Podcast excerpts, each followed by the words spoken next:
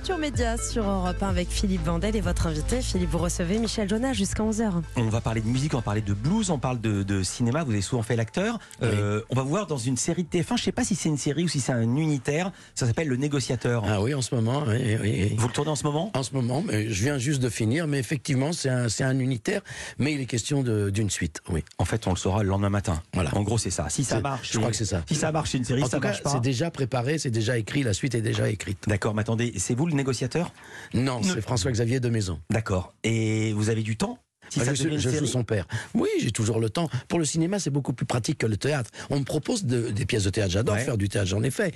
Mais ça, c'est beaucoup plus compliqué parce qu'il faut se bloquer. Moi, j'ai pas envie d'arrêter la musique. C'est ce qui me fait vivre, euh, non seulement financièrement. Mmh. D'ailleurs, c'est c'est pas le, euh, évidemment pas le plus important puisque moi, j'ai une confiance dans mon dans mon désir et dans mon plaisir de faire et je peux pas me passer de ce plaisir et de ce bonheur d'être sur scène.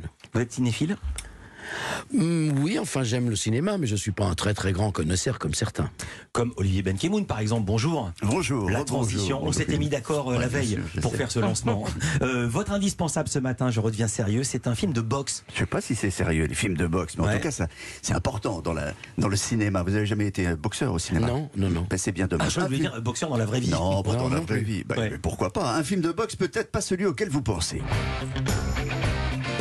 Ah bah oui. Bah, Rocky. c'est pas celui-là. Ouais. Mais En tout cas, effectivement, euh, sur les écrans cette semaine est sorti le retour de la revanche, de la relève de Ah Rocky Balboa. Le film a un titre plus court, s'appelle Creed 3, qui fait suite à Creed 1 et 2, qui était déjà le continuum de Rocky 1, 2, 3, 4, 5, 6. Donc, sans trop de suspense, vous savez ce que vous allez voir, euh, des uppercuts, des droits, des boxeurs qui doutent, qui se jalousent et qui euh, perdent et qui se relèvent, bien sûr. Faut peut-être que ça se joue sur le ring.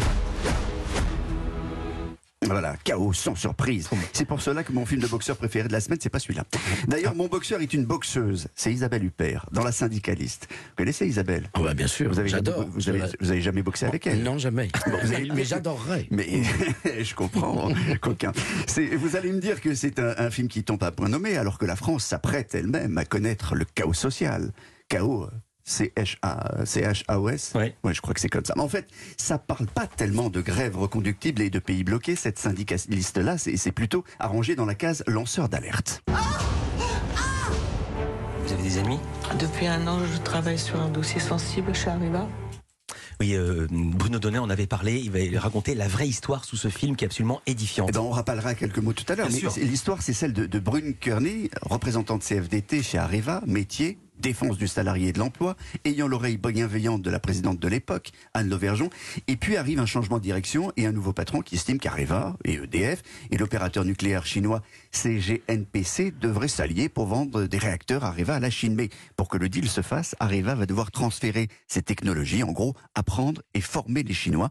Et ça, notre syndicaliste, elle trouve que c'est pas une bonne idée pour conserver l'emploi en France. Et le jour où elle s'apprête à aller tout cafeter à François Hollande, il va lui arriver de grosses, grosses bricoles. Vous croyez que je vais me laisser intimider par une petite syndicaliste de rien du tout? Je vais vous réduire en miettes.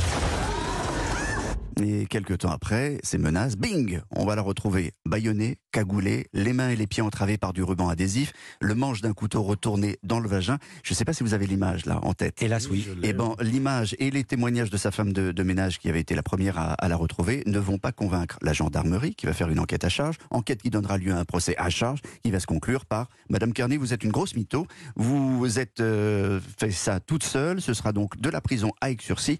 KO la syndicaliste. Voilà. Sauf que, comme cette femme-là est est faite d'uranium enrichi, elle se relèvera in extremis pour reprendre le combat. Madame Carnet, à part vos empreintes et celles de vos proches, on n'a rien trouvé. Mais j'étais violée. Vous pensez qu'elle pourrait avoir tout inventé? Moi, des agressions sans trace agresseur, j'en connais pas. Et la cicatrice alors qui me l'a faite?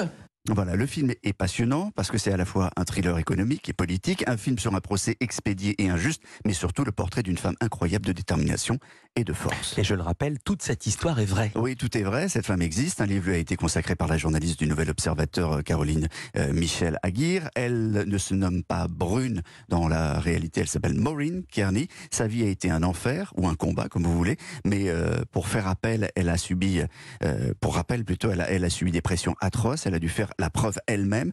On l'a pas beaucoup aidée. Bref, cette femme qui a agi pour la France et l'emploi, dont l'histoire était très peu connue, mérite je pense, aujourd'hui largement une ceinture en or de championne de, de la détermination et la musique qui va avec, bien sûr.